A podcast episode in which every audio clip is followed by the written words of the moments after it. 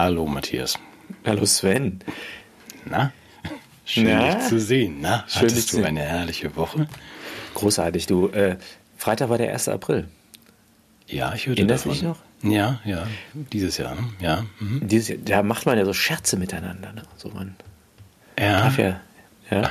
Also jetzt eine verspätete, war das ein Scherz? Nein, keine, keine, nein, keine Sorge. Also in unserer Sendung ist es ja eher ein Medienkompetenztraining als ein Aprilscherz. Aber ich weiß nicht, sind dir welche aufgefallen?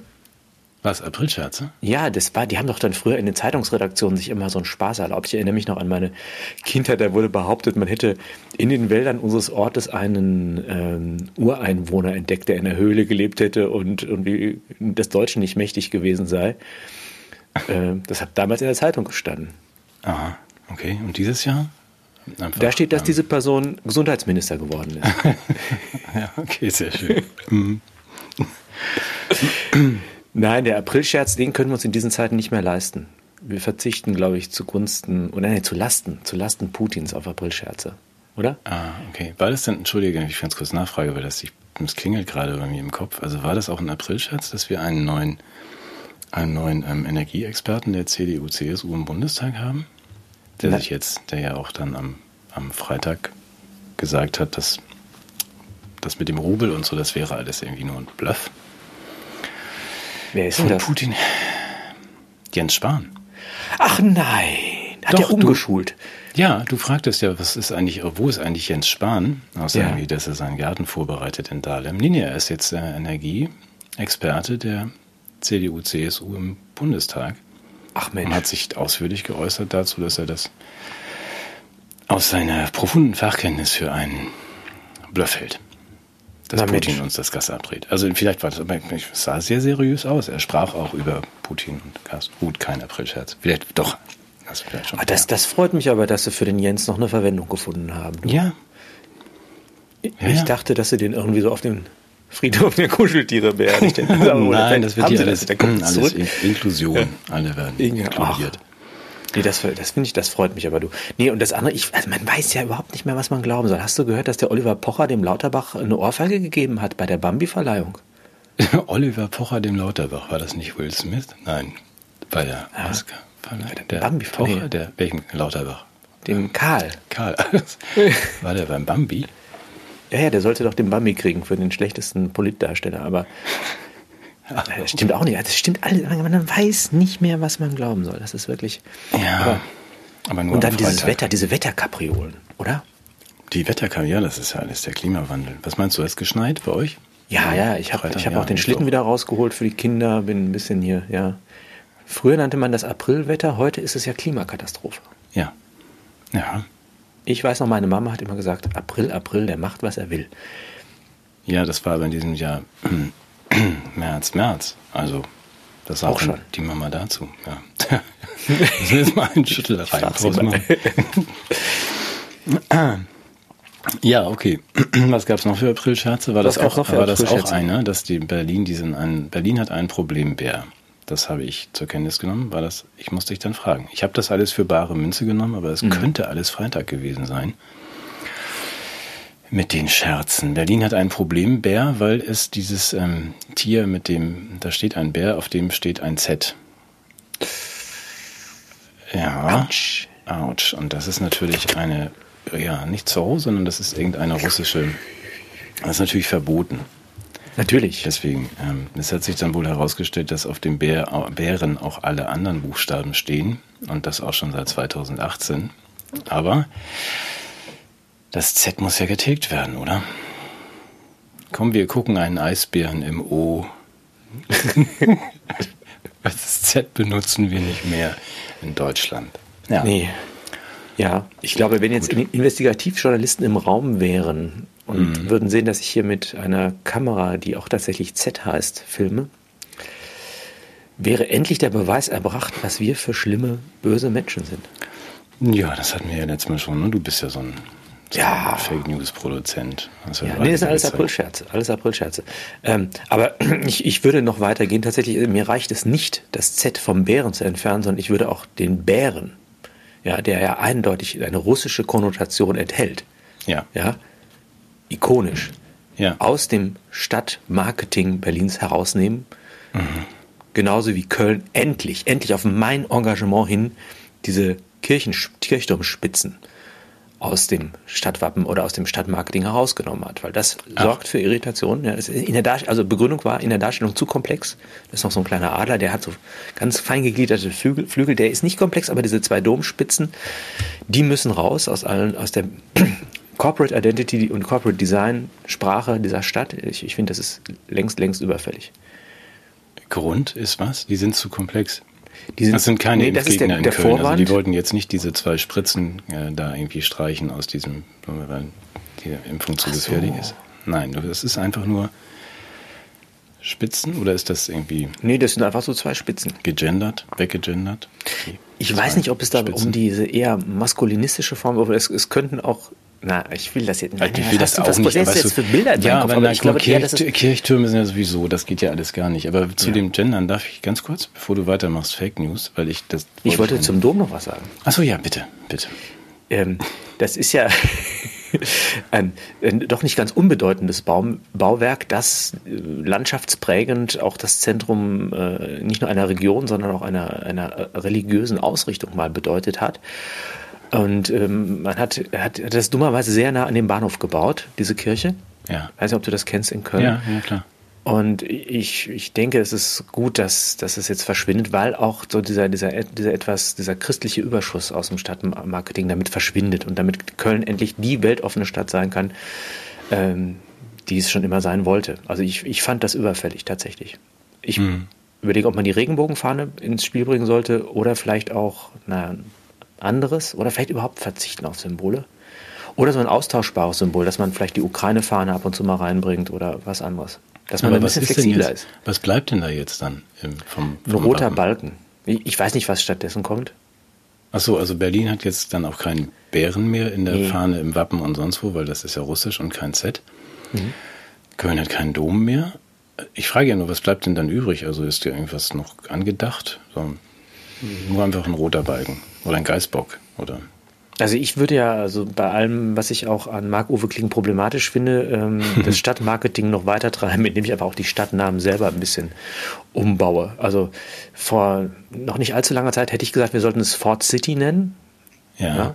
ja. Mhm. Ja, oder Leverkusen könnte man ja Bayer Town nennen oder so. Mhm.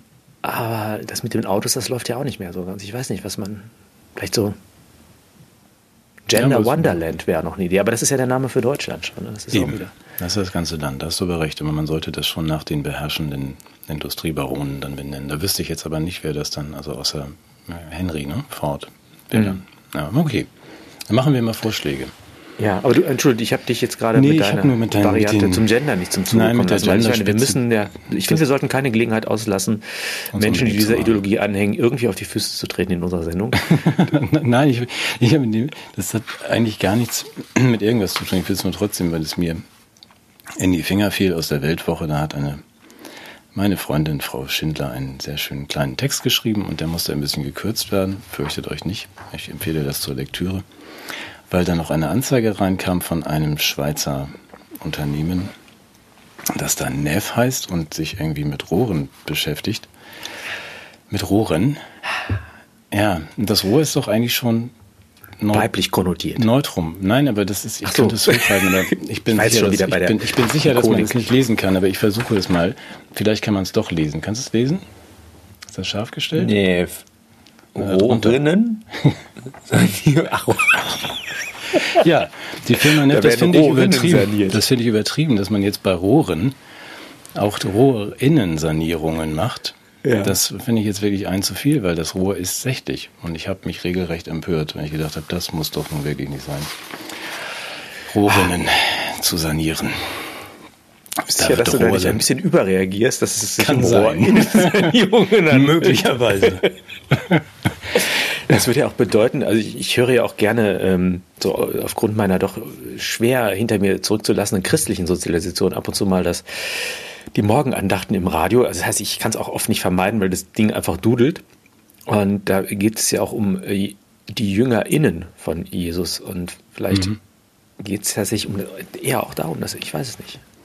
Wie auch immer. Ich, schalte dann immer ab, Ja, direkt, weil ich, weil ich immer denke, äh, alles, was man in dieser Sprache sagt, kann nichts taugen. Das war wie früher, kennst du noch in den Texten, was Latein war, war immer wahr, ne?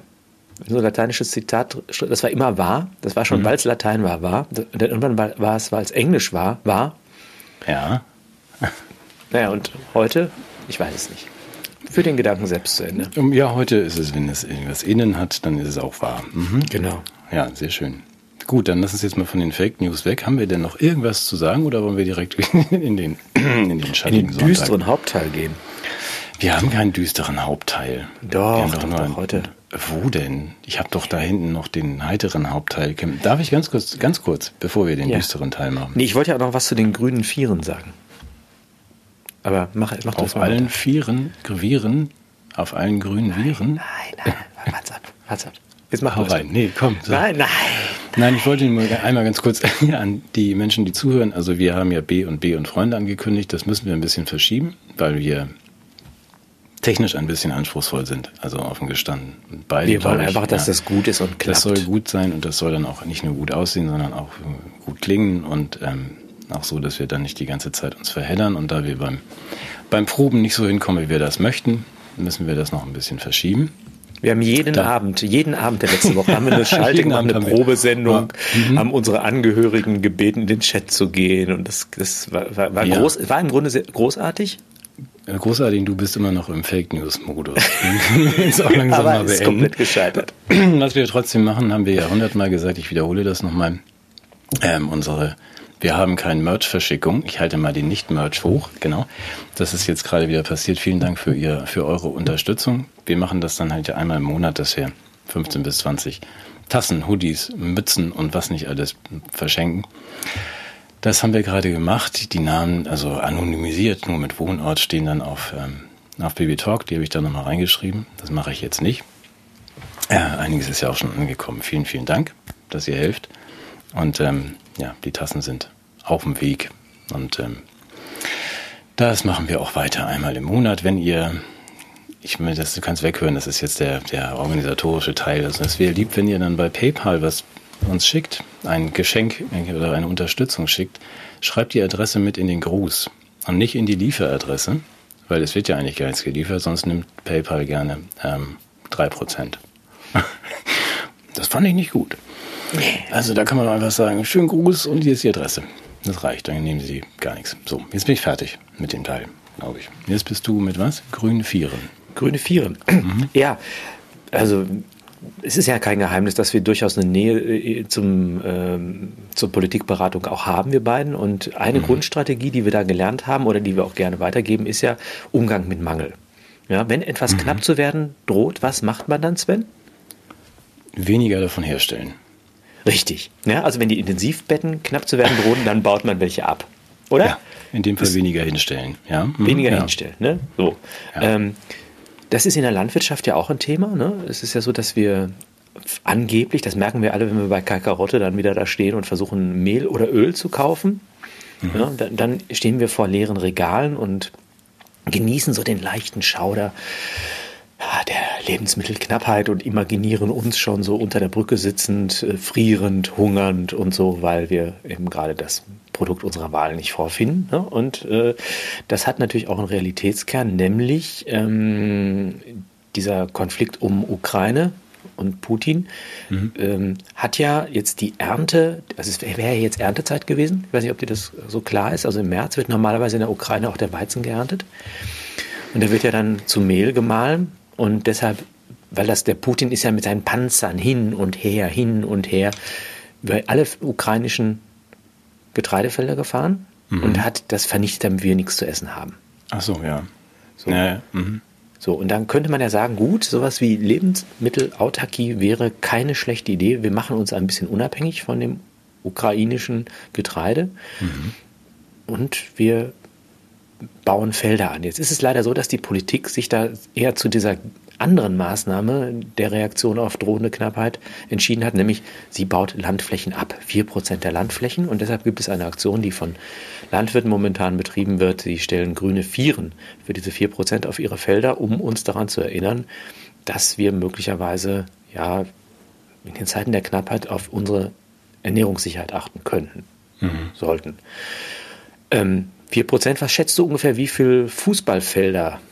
Es gibt ja zwei große Maßeinheiten, das möchte ich auch nochmal betonen. Wenn man Raummaß darstellen muss, dann ist es das Fußballfeld oder das Saarland. Wobei ich jetzt nicht weiß. Okay, dann Ich kommt weiß das jetzt die nicht, wie viele. Fußballfelder in Wie das viele Saarland Saarländer passen. sind denn das? Diese vier. Was? Wie Wie viele viele Saarländer? Saarländer? weiß ich nicht, aber Fußballfelder. Was schätzt du, wie viele Fußballfelder sind das? Oh Gott, weiß ich nicht. Keine Ahnung. 7311. Nee, 900.000 Fußballfelder Landfläche gut. werden uns Knapp daneben können wir es entzogen. Ist knapp daneben. ähm, darauf kann man tatsächlich das eine oder andere Weizenkorn anbauen. Mhm. Könnte man tatsächlich. Und jetzt kann man sagen, ja gut, das brauchen wir ja alles gar nicht. ne? Das ist so wie mit den Intensivbetten. Es ist ja eher so, dass wir ja vielleicht sogar eine Freude an Knappheit haben, weil wir dann rigide politische Maßnahmen begründen können. Finde ich auch in Ordnung. Aber ganz kurz, gibt es dafür eine Begründung? Außer das hat sich bewährt bei den Intensivbetten und beim Krankensystem, dass man alles platt macht. Also gibt es denn eine vernünftige Begründung? Das mal aus, Sven. ja. Du musst nicht dauernd unter. Beweis stellen, dass du von Politik keine Ahnung hast. Ich Das Fragen nach Begründungen, das, immer Fragen nach Begründungen, ja, Mhm. ist sowas von Oldschool. Das ist 20. Jahrhundert, Entschuldigung, da sind wir längst weiter.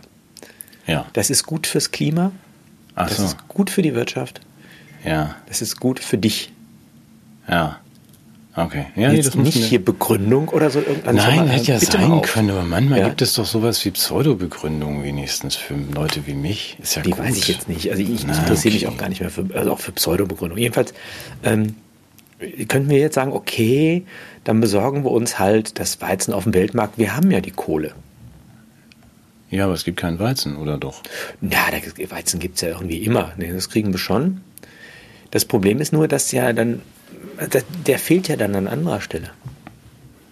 Das heißt, wir, also wir kriegen den dann, aber möglicherweise steigen dann die Preise so, dass Menschen, bei denen das wirklich essentiell ist, sich den nicht mehr leisten können. Ja. Aber das. Aber die können ja dann was anderes essen. Hafer, Oder Kuchen. Dinkel, Kuchen. Ah. wo, was, Kuchen wo wird Kuchen eigentlich draus? Also, Ja, weiß ich auch nicht. Aber das ist, ich muss da gleich nochmal drauf zurückkommen, auch wenn ich sowas nicht fragen soll. Gut, also wir haben weniger, weniger Weizen. Das passt ja nicht gar nicht. Ich habe ein schönes Zitat gefunden. Das wollte ich in einer ganz anderen Stelle machen. Gerne mal erwähnen. Ich spring da jetzt mal rein, weil du das gerade erwähnst und das ist durchaus ein bisschen ernst. Jochen Mitschka hat einen schönen Text zum Abschied aus Deutschland geschrieben bei Apollut und da auch mal den, an den Präsidenten von, Ex-Präsidenten von Benin, den ich persönlich kenne, erinnert. Also jetzt du über- persönlich Nein, den kennst? ich nicht persönlich kenne. Er hat nur mal den zitiert. Zu, das passt so ein bisschen in diese ganze Gemengelage, das, was du gerade sagst. Die Probleme, die, die wir jetzt anrichten, wieder mal in der Welt, wie schon in der Pandemie, jetzt auch mit unserem Ukraine-Zirkus, das war ganz erfrischend, dass dann jemand mal sagt, aus einem, aus dem unbedeutenden Dreivierteln der Welt, also von Afrika bis China, Russland, einfach mal darauf hinweist, dass wir ihnen gerade große Probleme machen mit unserem Ukraine-Veranstaltung und dass das gar nicht das Problem ist, dass das Benzin teurer wird für sie, sondern dass sie tatsächlich dann ähm, im Zweifel da alle verhungern müssen und äh, dass sie auch ähm, historisch, also dass sie ähm, zu den Russen stehen, weil die Russen haben Afrika entkolonialisiert. Die Kolonialherren waren wir und wer nett zu den Afrikanern sonst noch war, das waren dann auch die Chinesen. Ich fand diesen Hinweis ganz gut, dass ja quasi in jedem afrikanischen Stammbaum ein von Europäern getöteter Großvater hängt und dass man das nicht unterschätzen sollte, was gerade die, der Rest der Welt so, so macht.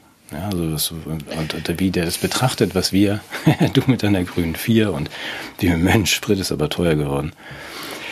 Ähm, das hat größere Dimensionen. unser Gutmenschentum müssen die sich leisten können. ja, das ist so, wie wir immer sagen, ja, wir müssen mal ihren Gürtel ein bisschen enger schneiden. Genau. Ja, f- also ehrlich gesagt, da rührt sich mein Gewissen. Ne, das, das ist also was Unmoralisches für diese Menschen, die jetzt uns anfangen zu sanktionieren. Ja, ist schon ganz schön mutig von diesem Benin-Menschen da. Ja, ja, der ist ja zum Glück Ja. nicht mehr im Amt. Aber der hat ja einfach Ah, mal so Gott erinnert gesagt, das ist jetzt äh, droht uns ja auch förmlich, dass also die äh, Krise in Afrika die Zerstörung Europas nach sich ziehen wird und sowas. Er spinnt ja wohl. Also hier, wir wissen, ne? Was ist denn hier noch zu zerstören an Europa? Entschuldigung, was ist das für eine leere Drohung? ja, naja, gute Frage. Aber das ist ja schön, hat Bröckers ja schön zusammengefasst in dieser ganzen, dieser ganze Konflikt. Die Amerikaner spielen Monopoly, die Russen spielen Schach und die Europäer spielen keine Menschen. Rolle. Also, Gut, wir haben es ja nicht anders aber was gewollt. spielen die Russen? Roulette? Äh, nee, Schach. Also, Ja, ja. Also Monopoly, Mono- Monopoly, Schach und keine Rolle. So, wo waren wir? Jetzt sind wir völlig nee, das war aber eine Kurs schöne, schöne, Seitenbemerkung. Ja. Ja, ist äh, Ich fürchte irgendwann wird es uns auch vor die Füße fallen, wie, wie der schon sagt. Ne? Was, was wir jetzt gerade an äh, Schulter auf uns laden, oder was Ja, meinst ja, nee, wir laden keine Schuld, wir, wir retten die Welt. Das, das, du? Ja, ja, ja. Klar. Mhm. ja. ja, jedenfalls Landwirtschaft. Also das, ich freue mich ja, dass endlich mal diese, dieser Tätigkeitszweig unabhängig von Ökosau thematisiert wird. Durch Nur die vier. Also, Durch die vier, genau. Ob das dann bei den Städtern ankommt? Ja, vielleicht schon. Oder dass sie das verstehen? Oder versteht jemand diese Zusammenhänge? Schwierig, mal schwierig, drüber. schwierig, Ja. schwierig. Ich sehe schon in den Kommentaren wieder, wir machen Lobbyarbeit für die Agrarindustrie. Wir? Wodurch? Weil wir sagen, es ist Dass gut, wir sagen, Felder- Landwirtschaft ist wichtig und weil es Menschen satt macht. Ja. Und warum ist das kri- kritisierbar oder kritikwürdig? Weil wie der Planet ja stirbt. Ach so, an zu viel Landwirtschaft. Und Bill rettet ja den Planeten, indem er diese Landwirtschaftsflächen diesen aufkauft. aggressiven Ökobauern entzieht und sie dem Guten zuführt. Was macht er eigentlich mit dem ganzen Land? Hat er sich dazu mal geäußert? Also er pflanzt Spargel, also Windmühlen, und er pflanzt Biosprit. Schaufelradbagger der Lüfte, ja, sind ja diese Windmühlen. Ne? Das ist ja was, was der Braunkohletagebau mit der Erde anstellt, machen die, machen die Windräder mit dem Luftraum. Ja, der Bill, ich glaube, dass der letztendlich damit äh, CO2-Zertifikate gedöns irgendwas macht oder so. Das ist auch irgendwie, dass man damit auch Geld verdient, gerade wenn man es dem, dem sinnvollen Einsatz für die Menschen entzieht. Ja. Naja, er hat ja irgendwann mal erklärt, äh, lang und breit, weshalb er Privatjet fliegen darf. Ich glaube, der baut dann auch sein, Sein Sprit Spezialdiesel. selbst, Ja, ja, ja. Spezial Maisdiesel, Kerosin auf seinen Feldern an. Wir sprachen Dann davon, müssen wir, ne? ja, müssen wir nochmal, ja, das ist immer so. Das haben wir ja manchmal mehr sagen. Ja, das haben wir doch schon mal gesagt. Aber da muss ich dir auch mal sagen, ja im es ist alles durch- schon gesagt. Ja, es ist durchaus nicht so, dass du kannst mir Dinge auch zweimal sagen. Ich langweile mich nicht. Und Ja, und ich glaube auch, ich erwarte ja immer, dass die Leute von der ersten Folge an bis jetzt Alles gucken und wissen, haben. dass, genau. Ich habe mich Sicher. so amüsiert. Ich habe ja letztes Mal über das Höhlengleichnis gesprochen und mir ging es vor allem um dieses Element des Erwachens aus der Blase und der, der Einsicht und der Rückkehr in die Realitäten und musste dann in einem Kommentar lesen und da muss ich jetzt wirklich mal schimpfen. Ja, da hat nicht gut aufgepasst. Sätzen sechs. Ja.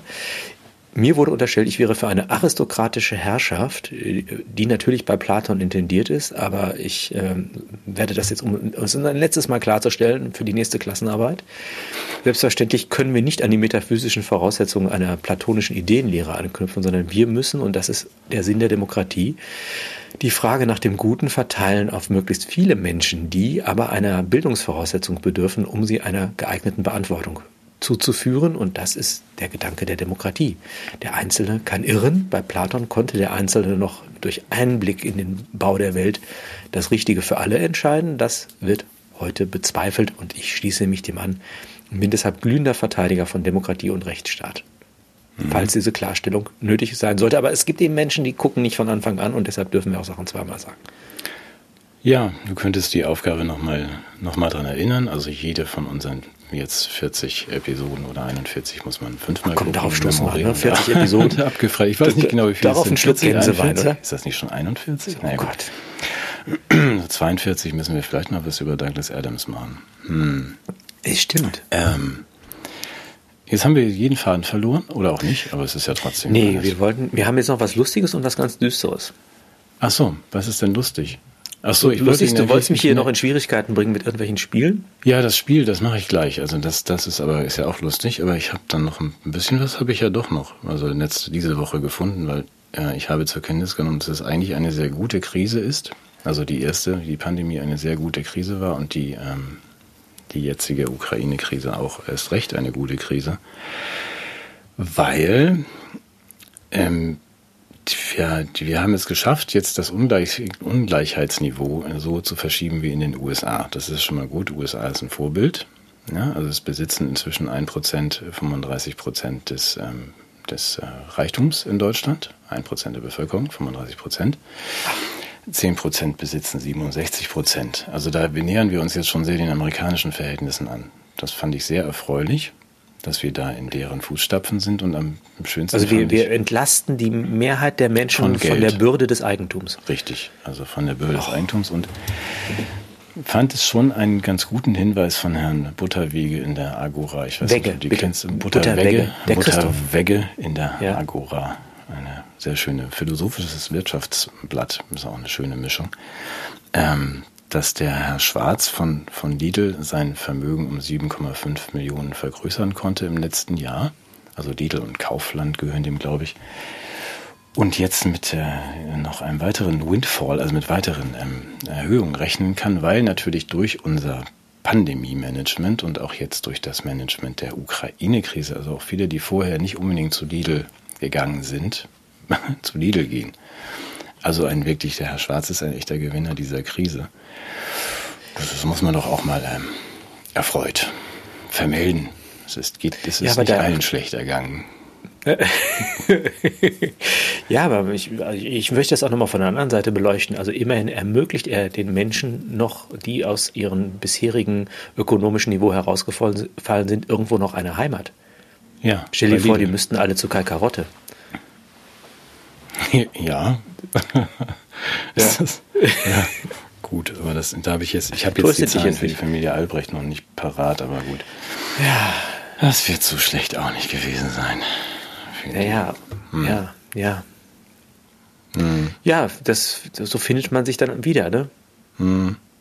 Du wolltest jetzt etwas Düsteres machen. Also, nee, nee, wollte ich gar nicht. Dinge. Ich überlege, ob ich noch was zu Christoph Butterwegge erzähle, aber vielleicht. Ja, mach doch mal.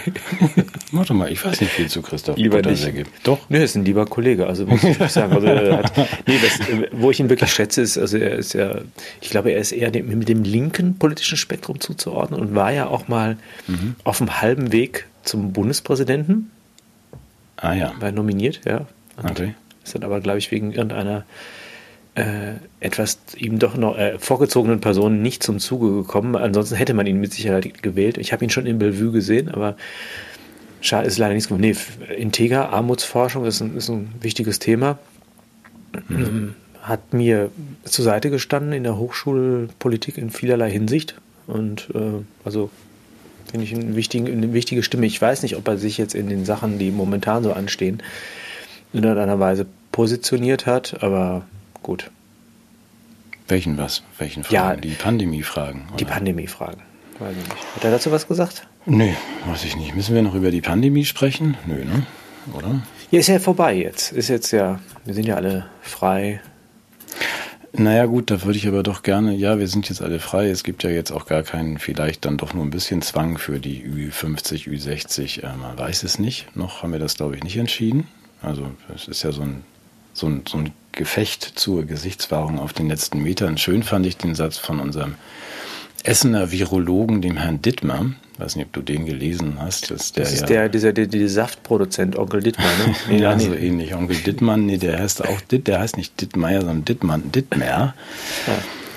Ja, und hat der ein bisschen leise, jetzt nachdem ja doch der ein oder andere Plus-Minus-Beitrag oder es vielleicht auch der ein oder andere mal sagte, es könnte vielleicht doch mit dem Impfen, hm, vielleicht hat das nicht ganz so funktioniert, wie wir das wollten. Und Dittmar hat schon gesagt, das ist jetzt ein bisschen so, nicht, dass es äh, so sein könnte, dass die Impfgegner am Ende recht hatten. Und da muss man dann sagen, was heißt hier am Ende? Ja, die, das ist auch so eine komische Ver, Ver, Ver, Verformulierung von einfach, nee, nein, wir hatten von Anfang an recht. Und, aber komischerweise, komischerweise reagieren die Leute, das hat mir auch, ähm, danke Anita, also eine von den vielen Mails, ich lese auch gerne alle Mails vor, wenn wir schon keine eigene Sendung machen, ich habe die alle hier liegen, viel zu sagen. Anita, ganz ja, liebe Mail geschrieben und dann, ähm, die, sie hat sich impfen lassen, also ist direkt an uns geschrieben, dass sie auch eine von denen ist, die nicht seit 20 Jahren schon wach ist, sondern erst seit drei Monaten.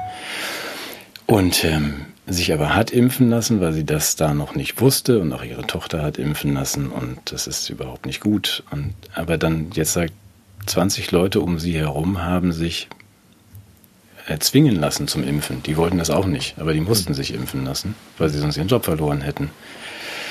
Weil sie Bus fahren müssen und so weiter. Also nicht überzeugt, aber die sind, und dass sie sagt, schrieb dann, das sind genau die Leute, die jetzt am energischsten die Ungeimpften ähm, ins Lager schicken wollen.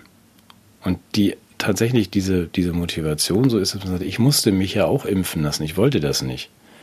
Und es kann doch nicht sein, dass ihr, also du und ich, jetzt irgendwie einfach so ungeschoren davonkommt.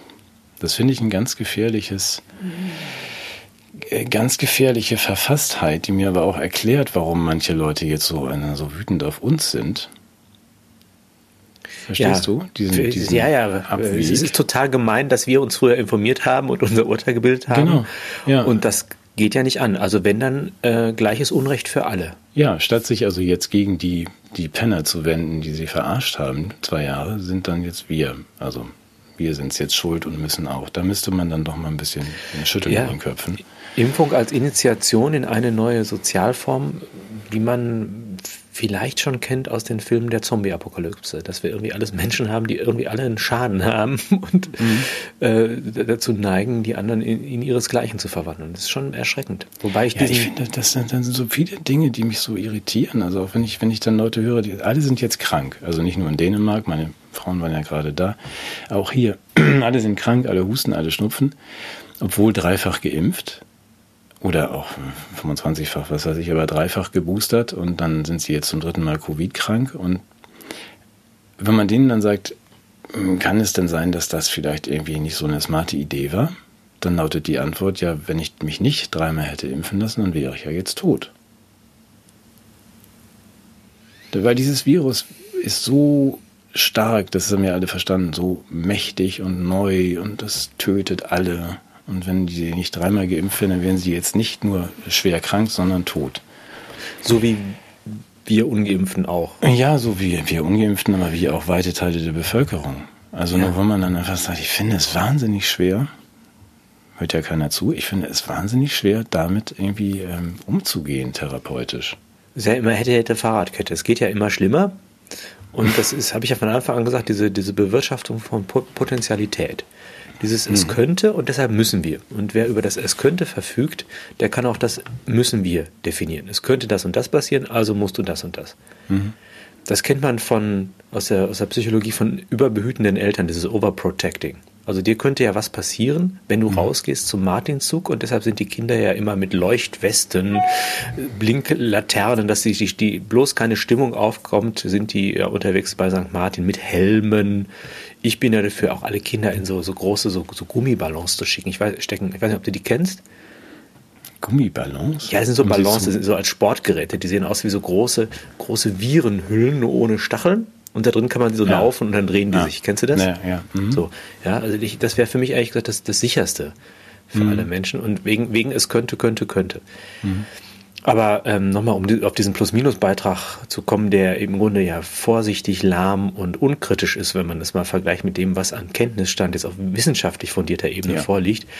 Hast du mal die Kommentare gelesen? Das sind ja 90 Seiten PDF. Ähm, kennst du die? Nee. Ich habe die heute Morgen nochmal gelesen. Ich kann die dir auch schicken, dann könnten wir die auch äh, online stellen. Ja. Äh, mir kommen die Tränen, was die Leute. Also ich meine, wenn die jetzt sagen, ich soll mich impfen lassen, weil es ihnen so schlecht geht, dann, dann ziehe ich diese Tränen zurück offiziell, dann drücke ich die in meine Augen wieder rein.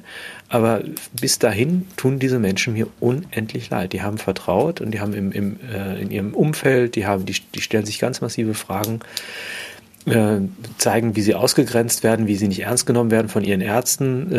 Äh, als Tipp wird dann gesagt, ja, hör mal, und das ist ja natürlich auch ein gefährlicher Tipp wenn du überhaupt behandelt werden willst mit deinen Symptomen, musst du sagen, ich habe Long-Covid. Dann bekommst du eine Therapie. Mhm. Wenn du mhm. aber sagst, ich habe einen Impfschaden, kriegst du keinen, bist, bist, du, bist du kaltgestellt. Mhm. Aber Okay, ich, ja, also das kann- 90 Seiten Fell von, von Erblindungen, äh, Herzgeschichten, Tod, also und das sind ja alles Dinge, die tatsächlich ja auch offensichtlich beschrieben sind auf diesem kleingedruckten Zettel, den äh, Pfizer jetzt irgendwann freigegeben hat. Also das ist ja, es ist ja nicht so, dass das überraschend kommt. Nee, es hat nur keine Langzeitwirkung, wie der Gesundheitsminister ja gesagt hat. Das weiß er ja schon, obwohl wir noch gar nicht fertig sind mit der Studie. Aber ja, gut. Also wir haben das letzte Mal auch gesagt, wir können ja nur sagen, wir nehmen euch gerne alle in den Arm, aber seht doch mal ein, dass da was falsch gelaufen ist und falsch läuft. Und, ähm, Und dass wir diesen schlechten Ruf, den wir öffentlich genießen, in Kauf genommen haben, nicht um unserer selbst willen, sondern aus einem, einer Liebe gegenüber den Menschen, die uns diese Liebe jetzt heimzahlen mit Ausgrenzung und Missachtung. Weil ich hätte die Entscheidung auch für mich privat treffen können. Ich muss niemanden überzeugen, mit sowas kritisch umzugehen. Aber gut, ja, wir sind ja nicht nachtragend, oder? nein, überhaupt nicht. Ich wollte, jetzt- wir wollen es jetzt auch gar nicht selbst erhöhen. Ich habe das nur für mich gemacht, weil ich mich gern reden höre. Ähm, Und weil du dich bereichern möchtest an den ganzen Sachen? ja, wie immer. Weißt Ja. du doch, wenn ich irgendwas mache, dann nur, um mir die Taschen voll zu machen. Das ist Natürlich. Ja wohl klar. Deshalb hast du auch diese ganzen Jobs abgelehnt, Ja, ausgeschlagen und dich raustreten lassen. Nee, das verstehe ich. Das Ach, ist ja das muss die einzige irgendwann- Motivation ja. des politischen Widerstandes. Ja. Habe ich das mal erzählt? Nee, mache ich auch nicht. Aber du weißt, ich habe mal diese, einmal, ich habe mal einmal äh, ein ganzes Jahr meines Lebens geopfert für diese, diese LSMS-Seite, diese für MS-kranke Info-Geschichte.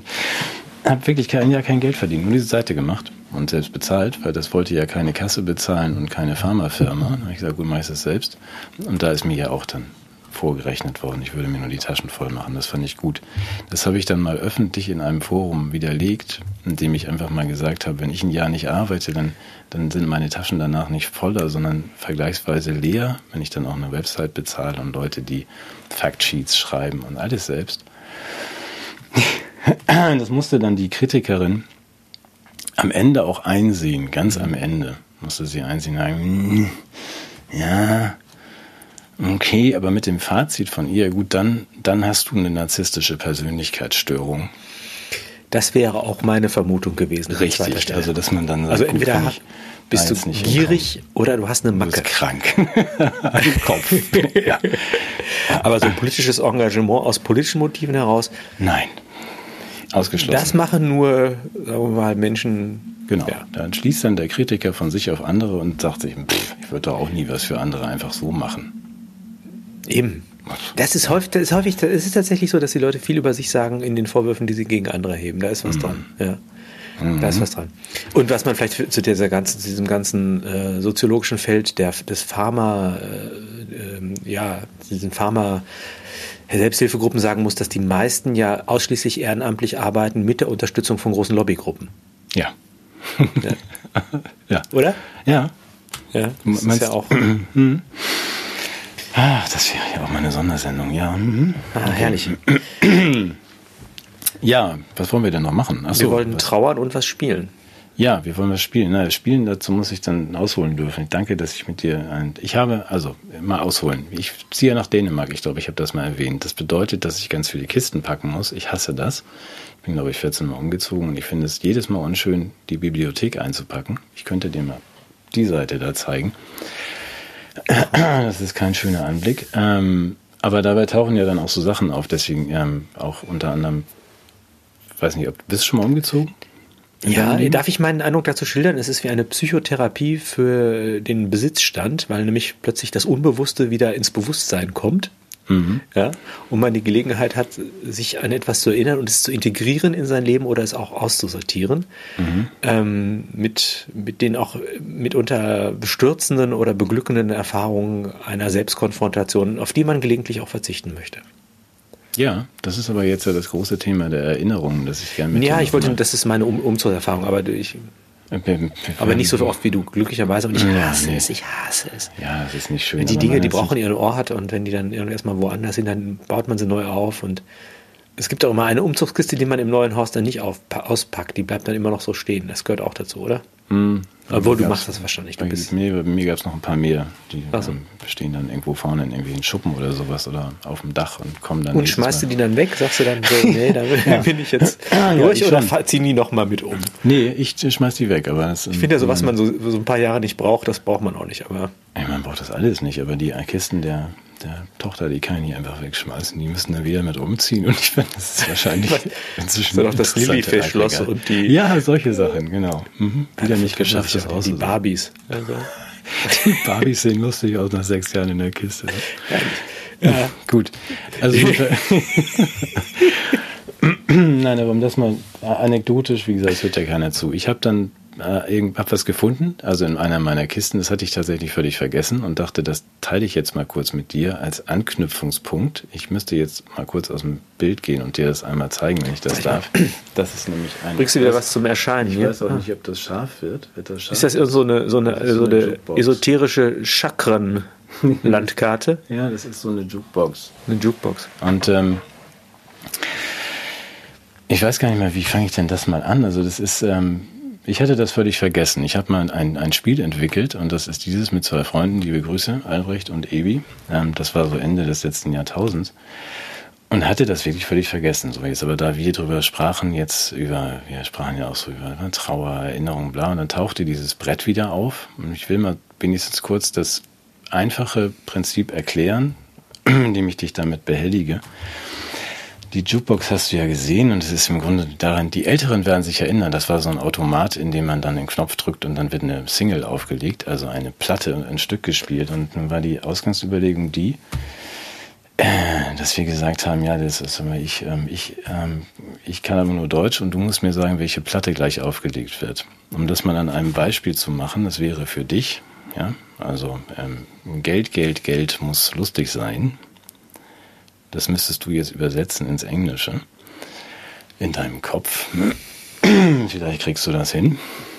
Money, Ja, money, money, money, money. must be funny. Mhm. Und dann hättest du wahrscheinlich einen Eine Tüte Song. Chips in der Hand. Ja, dann hättest du wahrscheinlich einen Song im Kopf, oder? Ja, klar, aber Genau. Und das würde heißen, also du hast jetzt mal den Titel und den Song genannt und äh, den, die Band genannt und dürftest dann gleich nochmal wieder würfeln. Der Witz ist natürlich bei diesem Brett, du hast nicht nur die 80er oder was du wahrscheinlich gut kannst und ich auch, sondern dann eben. Möchtest du mich hier altersdiskriminieren oder was? Nein, du bist natürlich zehn Jahre jünger als ich, aber du weißt alles. Ich höre immer in den Privatradios die Größen der 70er, 80er, 90er, 2000er und so weiter. Ich Ja, das Lustige alles. ist, also wenn ich, wenn ich, wenn ich dann sage, dir sage, das kannst du wahrscheinlich auch, ja. Es, es geht nicht ums Geld, Geld, Geld.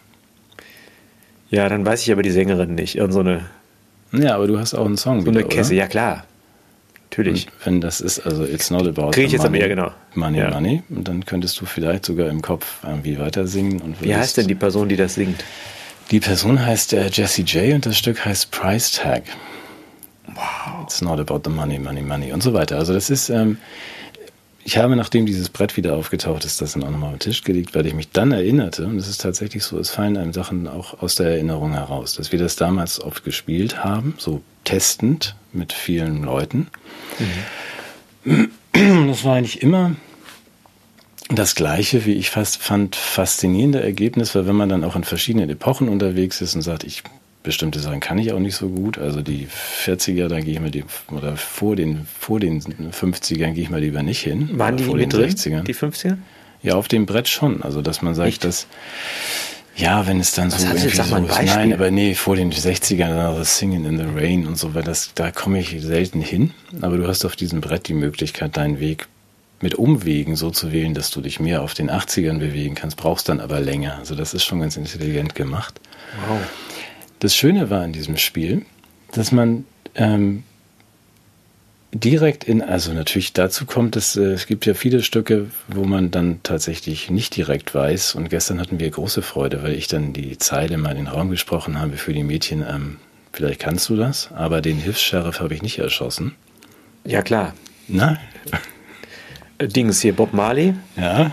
Ah, Und wie heißt das but I Stück? didn't uh, shoot the deputy. Ja, aber so heißt nicht das Und dann- Stück. Wie heißt das Stück? I shot the sheriff. Ja, cool. Guck mal.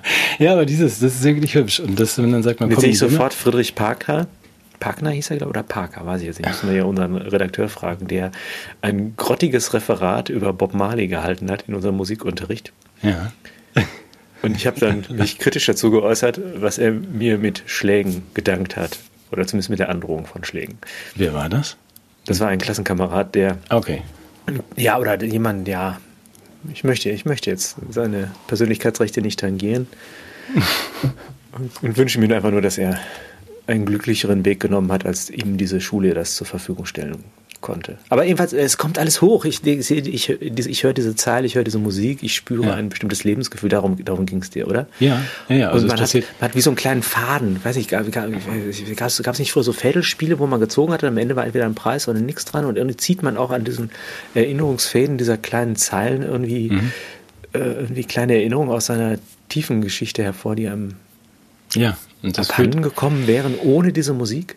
Ja, und das hat aber wirklich was, also für einen selbst, aber auch für die Runde einfach äh, großartige Effekte, fand ich in jeder Hinsicht, weil das mit deinem, mit deinem Nichtfreund dann natürlich passiert. Es kommen Dinge wieder hoch, aber es kommen dann auch wieder, verbindet das auch was mit anderen. Oder du weißt noch, ob du diese Single gekauft hast und wie alt Natürlich. du da warst, du bist dann wieder da. Man kommt ja auch gemeinsam ins Singen und wenn man jemanden nicht so mag, dann hilft man dem nicht, den, äh, den Songtext wiederzufinden, obwohl er jetzt ganz kurz davor ist.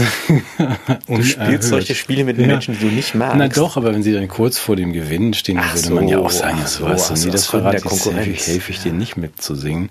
Und es ist auch für, für die Generationen so, so interessant. Also wenn ich, weil natürlich meine Tochter ein ganz anderes, die würde immer versuchen, mich dann auf die 2020er oder 2010er Fragen zu schicken. Oder hoffen, dass ich da drauf komme, weil ich das alles nicht weiß. Ja, also wir haben das auch zu Ende gebaut mit irgendwelchen, sogar mit deutschen Textstücken, wo man auch einfach nur davor sitzt und staunt, was man alles im Kopf so abgelegt hat. Also ich konnte die- jetzt mal mit einer Frage. Ja, oh Gott, ja, okay. über, über. Über, über? Was soll das denn heißen? Over? Oder ist das Nee. Deutsch? Ist das auch ein deutsches Stück? Nee. Nee, das ist, ist, ein, ist ein englisches Stück einer deutschen Band. Das kann ja nur Scooter sein. Aber ich wüsste jetzt nicht, welches Stück. Hyper, hyper. Ach, Hyper, ja, okay. Ich dachte, oder? War, jetzt mal, war so ein Versuch. Ja, das war ja gut. Nein, das popkulturelle Sozialisation aber wenn ich, so ein bisschen. Wenn, wenn, ich, wenn ich zu meiner Tochter sage, also wenn ich zum, zu älteren Menschen sage, ich bewege das gern. Mhm. Ja, und meine Tochter Weiß sagt, ja, das ist der Cast von Madagaskar mit I Like to Move It und fängt sofort an, am Tisch zu tanzen. Das ist interessant, weil man dann sagt, hey, wie gesagt, die kenne ich überhaupt nicht. ja. Das hat also dann auch noch tatsächlich diesen spieltaktischen, egal. Also ja, und es entzaubert aber auch das Englische. allerdings. Habe ich nicht in dieser Sendung gesagt, dass früher alles Lateinische wahr war? So war Mhm. ja Mus- popkulturell ja auch alles Englische irgendwie cool Mhm. und Deutsch als Sprache der Popkultur ja völlig unerträglich. Ne? Wie haben wir uns geschämt für Deutsch singen? Das war ja immer Schlager, der Deutsch sang. Äh, Dass der Tiefsinn der Texte nicht unbedingt den Nimbus äh, verdient hat, den wir ihm damals gegeben haben, wird in der Übersetzung deutlich. Weil, aber das Ja. war das Tolle, ist, man hat es nicht so ganz verstanden als Jugendlicher und dachte, das ist ein unendlicher Quell von Bedeutung, den ich nur so anzapfen kann. Ja. Und ich habe immer, mir haben die Engländer immer leid getan, weil für die war das ja dann eigentlich das, sozusagen, die mussten das ja in ihrer Muttersprache hören. Ja, die Gut, wissen, dass sie den ganzen Die wissen Tag Schlager hören. Die wissen. Wir nicht. Bei uns Ja. ist das oh, Hochamt. Ich habe ja, muss ich jetzt, jetzt komme ich ja ins Plaudern hier. Passt das, passt das, passt das in diese Sendung? Eigentlich nicht, aber ich habe ja immer damals auch so, so Hitparadensendungen gehört. Mhm. Da gab es ja im, im WDR die, die Schlagerrallye mit Wolfgang Neumann Mhm. und äh, Mel Sanders Hitparade. Äh, Ja, kennst, sagt dir das was? Sagt dir nichts, ne? nö. Aber Also, ist das schade. Deutsch? Ja, ne? Ja, das war, nee, nee, das, nee, das, das war, das war, das war sehr amerikanisiert und es war, also man, das Schöne war, man hatte schon die Eltern auf der Palme, wenn man sowas gehört hat. Und ich habe immer mitgeschrieben, so, habe dann so Statistiken gemacht und ausgerechnet, wie das so war und dann so Charts berechnet und so. Und ich konnte ja keinen dieser englischen Titel auch wirklich richtig schreiben. Und jetzt muss ich noch was anderes loswerden. Aber das ist wirklich eine, eine kulturpolitische Zäsur, die sich in der Werbekommunikation niedergeschlagen hat. Ich glaube, es passt an dieser Stelle genauso schlecht wie an jeder anderen, aber Sehr gut. du weißt, es gibt keine roten Linien mehr. Ja? Ja. Und das gilt jetzt auch für die Werbung. Kannst du dich, du hast doch als Jugendlicher sicher auch gerne Werbung geguckt und geraten, ne? Oder hast Hm, Was sie uns geguckt? verkaufen wollen? Ja, so, so Fernsehwerbung im, Ja. im Vorabendprogramm, oder? Bist du, hast du auf eine anständige Fernsehsozialisation. Und was ich immer sehr, sehr gerne äh, gesehen habe, waren diese m, Werbung für Ersatzflüssigkeit. Das war immer so eine hellbläuliche Flüssigkeit, die man auf so äh, Hygieneartikel gekippt hat. Ach so, Windeln ja, oder ja, ja. Binden. Ja. Ne? Mhm. So, und jetzt habe ich tatsächlich gesehen, musste mal gucken, äh, die Ersatzflüssigkeit ist irgendwie wohl politisch inkorrekt und ist jetzt durch eine rote Flüssigkeit in der Binnenwerbung ersetzt worden. Ach, Ja. es gibt wieder rote Linien, willst du damit Es sagen? gibt wieder rote Linien im Werbefernsehen. Oh mein Gott, okay. Ich möchte das jetzt auch nicht in einen Zusammenhang bringen mit der Person, die dann noch dargestellt wird, die diese, diese rote Linie scheinbar in, in den Zusammenhang mit ihrer sportlichen Tätigkeit bringt. Aber es ist auf jeden Fall, fand ich, fand ich das eine Zäsur. Warum ist diese Ersatzflüssigkeit? Ich, und ich, ich habe mich als Kind immer gefragt, wo kann man diese Ersatzflüssigkeit kaufen? Ich, ich hätte gerne diese Ersatzflüssigkeit auch mal über irgendwas gekippt, aber das konnte man nicht. Aber du hast nicht gedacht als Kind, als du dich dann mal, dass du dir beim Fahrradfahren die Knie aufgeschlagen hast, warum ist das nicht blau? Nein, so weit ging das ja. Okay, alles klar, gut. gut. ja, aber ähm, Sonst haben wir uns völlig vergaloppiert. Das wir wollten über den. Weltuntergang sprechen. nee, oder? wir wollten nicht, nein, das machen wir überhaupt nicht. Aber ich würde den Gedanken noch gern zurückbringen von, von diesem, diesem Brett und dem Siehst du, wohin das Brett mich jetzt gebracht hat? Ja, Jetzt das kannst ist du sehen, was das, für ein das ist, Spiel das, ist. Das, ist total, das ist kommun- reinste Kommunikations irgendwie für Kultur und das macht einfach einen Höllenspaß. Ich will nur sagen dürfen, wir waren damals in Ravensburg. Ravensburg fand das toll, also Ravensburger wollte dieses Spiel machen. Äh, ein denkwürdiger Ausflug ist es daran gescheitert, dass man, ähm, dass man das nicht darf. Jetzt will ich nur zum Abschließen zumindest dazu sagen dürfen, weil wir fanden, das, wir haben es alle gerne gespielt, das war toll, das ist gut gebaut, das macht, macht Freude und leistet alles, was ein Spiel überhaupt leisten kann und mehr. Aber man darf das nicht. Ich weiß nicht, ob du dich erinnerst, dass äh, bei Kiepenheuer dieses Buch von Volker Kutscher auch irgendwie mal erschienen ist, ähm, der ja Stimmt. diese Krimis geschrieben hat und dann hatte er vorne nur als Motto reingeschrieben, I can't get no satisfaction von den ähm, Rolling Stones und kriegte dann eine Rechnung über 4000 Euro von den Anwälten, also irgendeinem Anwalt, der die Stones gefragt hat, darf ich, ähm, und musste dann, also Kiwi musste dann diese 4000 Euro bezahlen, weil die Stones sich solche Urheberrechtsverletzungen nicht gefallen lassen. Und das heißt, ich habe dann meinem Anwalt gesagt, wieso, ich benutze doch gar keine äh, Originaltexte. Ich nehme doch nur irgendwie, ich sage doch nur, wie hm, Geld, Geld, Geld muss lustig sein. Das ist doch irgendwie jetzt, pff, wo soll denn da was passieren? Die Antwort war, das Urheberrecht wird dadurch noch stärker, dass es man den Song sogar in der Übersetzung erkennt und zuordnen kann. Und man müsste dann eben diese große Box mit den 500 Karten, die Rechte einzeln einkaufen. ja, wenn man das irgendwie jemandem anbieten wollte. Ähm, Das heißt, war- ich darf jetzt das gar nicht auch hier zitieren, weil wir uns selber dann Anwalt Das machen? weiß ich also. Nee, muss ich jetzt sagen, glaube- I nee. can't get no education? Ja, zum Beispiel. Oder we don't Das- need no satisfaction? Ja, sehr schön. Zwei Stücke angespielt, beide in meinem Kopf. Sehr gut. Nein, ich, man darf das einfach nicht dann in irgendeiner Form Kommerzialisieren. kommerzialisieren. Und selbst wenn man sagt, das, also wir können das, glaube ich, alle spielen, wir können es auch, wahrscheinlich mache ich das demnächst so, ich lasse das Brett einfach mal fotografieren und stelle eine Liste ins Netz. Ich weiß das noch nicht. Mach doch, lass doch das Brett, äh, lass das Brett, äh, mach ein Foto von dem Brett oder ein PDF und die Leute dürfen sich selbst, müssen sich selbst was ausdenken. Ja, ja, das besser. organisieren wir einfach als, als Crowd und dann machen wir das ganz toll. Aber äh, das daran ist es damals gescheitert und ich fand es schade, weil, also wie, wie immer, die Welt wäre besser ohne Anwälte. Das, man, das kann doch nicht euer Ernst sein, dass wir nicht auf irgendwie so. Hm? Es gibt auch gute Anwälte. Ja, ja, natürlich gibt es. Ich liebe meinen Anwalt, das ist ein ganz anständiger Mensch, aber trotzdem. Na, gut. Was ich sagen wollte, war, also meine Frau weigert sich jetzt Fotos von früher anzugucken und einen Umzug, äh, was du gerade auch geschildert hast. Es tauchen ja Sachen aus irgendwelchen Ecken auf, die was wieder öffnen, so Erinnerungen. Ich frage mich dabei, oder besser, ich frage dich, ob äh, Erinnerungen überhaupt ähm, gut sind oder per se schlecht. Also wenn wir ganz kurz abkürzend sagen dürfen, ich hatte so das Gefühl, ähm, es gibt schlechte, die möchte ich eigentlich gar nicht wieder haben. Das Brett war eine ganz okaye. Aber es gibt auch gute Erinnerungen. Und da verstehe ich dann auch Katja, die sagt, ich möchte bestimmte Fotos auch gar nicht mehr sehen, weil sie Dinge heraufbeschwören, die ich nicht wieder, wieder haben kann. Zum Beispiel die Eltern noch lebendig oder irgendwelche anderen Dinge. Dass man sagt, das ganze Konzept der Erinnerung, da kommen wir zu der Trauer, über die wir vielleicht auch noch sprechen heute, dass man sagt, welchen Wert haben Erinnerungen? Sollten wir uns vor gewissen Erinnerungen schützen oder sollten wir uns gerade jetzt in so einer Zeit, in dieser, die ich für, für ernst und verheerend halte, irgendwie äh, erinnern an schöne Dinge. Und ähm, ja, auch trauern vielleicht um das, was wir offensichtlich verloren haben. Das mhm. ist eine Frage an den Philosophen. Jetzt kann oh ich endlich zurücklegen. Ja, wäre eine eigene Sendung wert. Ich kann ja, ein paar Punkte dazu sagen. Also erstmal der Gegenspieler des Erinnerns ist das Vergessen. Und sowohl das Vergessen als auch das Erinnern ist, ist erforderlich und zwingend. Ich habe gerade nochmal Nietzsche gelesen, die Genealogie der Moral, und da geht es darum, dass man überhaupt erstmal sowas wie ähm, das Erinnern dem Menschen beibringen musste und ein Gedächtnis schaffen musste. Das ist ein böser, böser Text. Mhm. Und ähm, das, das, Erinnern wird geschaffen durch den Schmerz. Das, was wehtut, bleibt, aber auch das, was Schönes bleibt. Ergänzt sich jetzt mal über Nietzsche hinaus.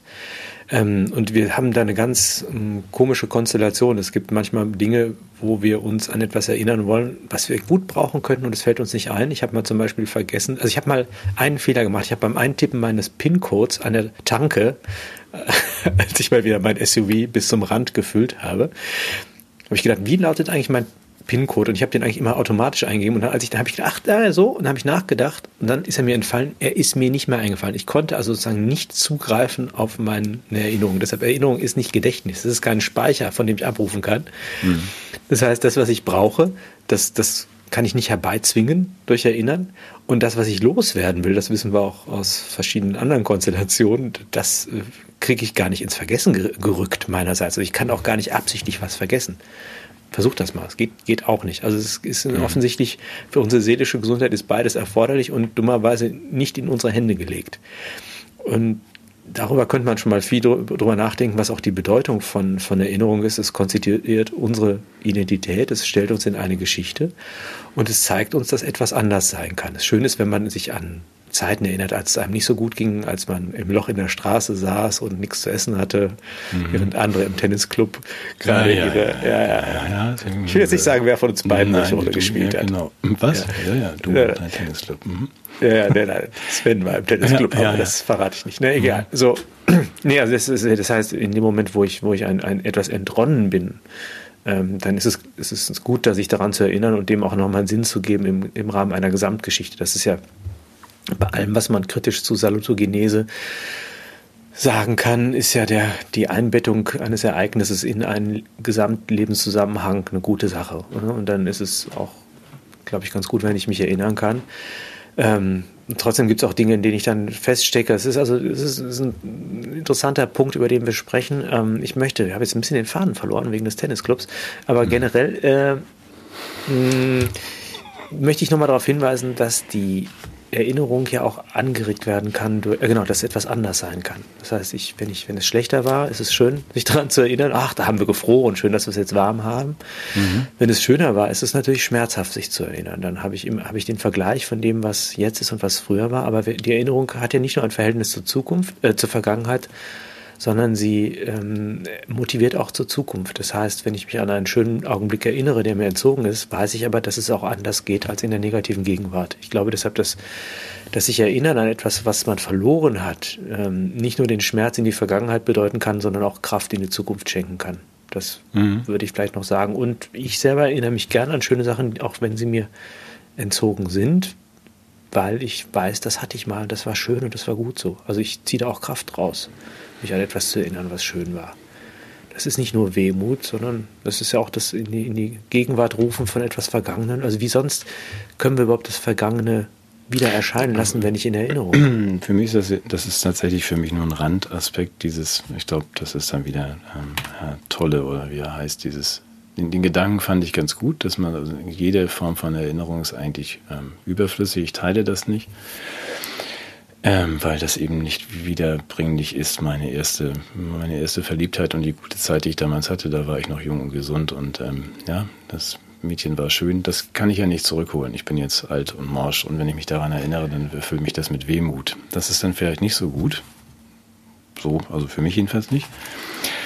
Ähm, aber grundsätzlich sind das ja schon so die feineren Verästelungen. Ich geb, bin da völlig bei dir. Du hast ja mal dieses Vorwort geschrieben, auch das, äh, dieses Nachwort, Vorwort zu dem Buch von Uli Mies, glaube ich. Mhm. Ähm, das haben wir ja auch mal erwähnt und vorgelesen.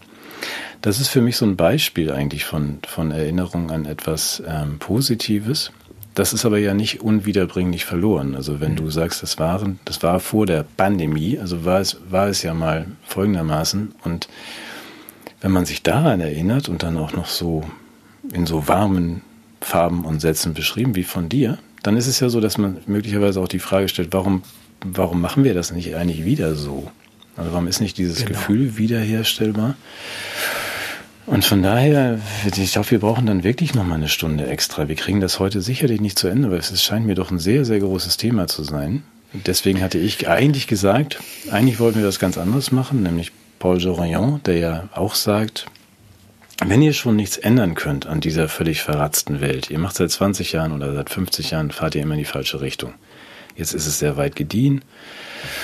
Vielleicht meint ihr alle, das können wir jetzt auch nicht mehr ändern und das, wir müssen halt immer weiter mit diesem, diesem, äh, diesem Weg gehen und dann geht es halt alles zu Ende und entweder stirbt die Menschheit auch aus oder es bleiben ein paar übrig.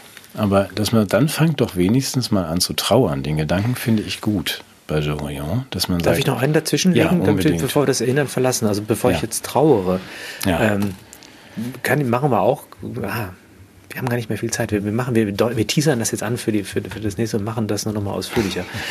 Ähm, ja, ja, wir machen das, wir machen das mit, wir machen das Mittwoch. Dienstag hast du nämlich ein Gespräch mit Ulrike Gero. Ja, und das gucken und hören dann bitte drauf. alle Ja. auf dem zweiten Kanal und das teasern wir auch noch mal an. Und dann machen wir Mittwoch. wir Nee, beide. das, das glaubt dann keiner. Wir machen es nächsten Sonntag, aber Ulrike Giro, aber den, den Punkt möchte ich gerne tatsächlich noch ja, machen. Entschuldige bitte. Das uns in die Erinnerungslosigkeit stürzen, ist Teil des Great Reset. Mhm. Das ist eine Form des Auslöschens von Vergangenheit, und zwar auf der Ebene der Individualbiografie. Wir Mhm. erinnern uns nicht mehr an das, was vor Corona war, wie wir mal waren. Und es betrifft auch den Kulturbereich insgesamt. Das ist sowas wie eine Löschung von Geschichte und Tradition.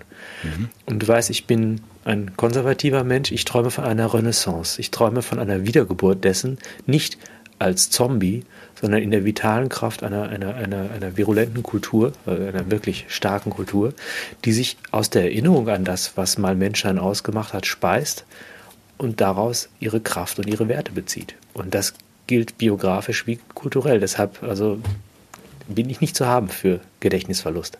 Ja, nee, aber da, wir sind, ich bin ja überhaupt nicht konservativ, wie du weißt, aber an dem Punkt komplett ähm, an deiner Seite. Also, Mhm. dass ich auch sage, das ist aber die, diese Rückbesinnung im Sinne, in deinem ganz traditionalistisch konservativen Sinne auf äh, Reaktionär, bitte. reaktionäre Besinnung auf die Menschlichkeit. Ja, Auf sowas altmodisches wie Menschlichkeit oder ich würde sogar anfangen, ich könnte sogar ich irgendwie, könnte von Tugenden und so Sachen anfangen, solchen komischen Zeug, was irgendwie in der Apotheke ganz hinten gelagert wird nur noch. Also im Giftschrank. ja, ja, im Giftschrank, wenn da überhaupt noch mal einer danach fragt, aber so, nee, das ist doch nur, weil es nur weil es schon älter ist, ist es ja nicht schlecht. Wie ich mal gesagt habe, nur weil es sich bewährt hat, muss es nicht falsch sein. Wege aus der Lebenshilfe. Ja, auch das wird.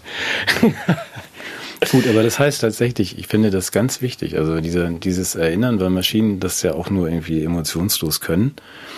Für mich ein großes Thema. Ich würde das gerne nochmal Ah, wir. an, den, an den Anfang eines Gesprächs äh, mit dir stellen und gucken, was daraus wird. Dürfen wir nicht vergessen. Ich mache mir mal einen Zettel. Ich schreibe da mir drauf, eine Kiste, ich die schreib hinter da drauf. Erinnern. Dran denken. Meine Memo. Erinnern. Ausrufezeichen. Ja, das wird mich bestimmt morgen aus der Bahn werfen. Ich habe schon wieder vergessen. Was wollten wir uns merken? Egal. Ja, Äh, egal. Ja, gut. Dienstag, ähm, Frau Gero. Ja, unbedingt. Ich werde euch sehr, sehr aufmerksam zuhören. Ähm, was haben wir jetzt vergessen? Wir haben alles, alles vergessen. Ja gut, dann mache ich jetzt für dich noch abschließend, weil, das, ähm, weil ich das einfach will. Mal kommt die letzte Quizfrage. Oh Gott. Ja, du weißt das. Also ich habe gestern haben, waren alle überfordert. All die einsamen Menschen. Wo kommen die alle her? Oh, Beatles? Ja. Das ist fies, ne? Können es beide singen, aber wie heißt das Stück? Verdammt? nee, ich kann das nicht singen. Das ist, es ist mein Geschenk an die Menschheit, dass ich auf das Singen verzichte. Ja, aber innerlich, du öffentlichen hörst, Raum. du hörst doch die Melodie. Das ist, ich wollte den einfach nur noch. mit untergebracht haben. Das war gestern. Du, das lüften man, wir in der nächsten man, hört, Sendung. man hört das, man hört das, man hört das. Nein, wir lüften Ja. das jetzt. Das ist das Gemeine. Ist, das ist, ha? hast du es? Natürlich nicht. Das heißt Eleanor Rigby. Und wenn man den Ja, das konnte ich damals nicht aussprechen, das habe ich mir das nicht gemerkt. Das stand auf der Platte meiner es Eltern. Für, Deshalb, für dich weiterhin. Es ist weiterhin der, der kryptischste Song aller Zeiten, aber mm, okay. Gut, hat ja fast geklappt. Wir spielen nächste Woche weiter. Ich spiele In diesem Sinne. Ich danke dir. ja.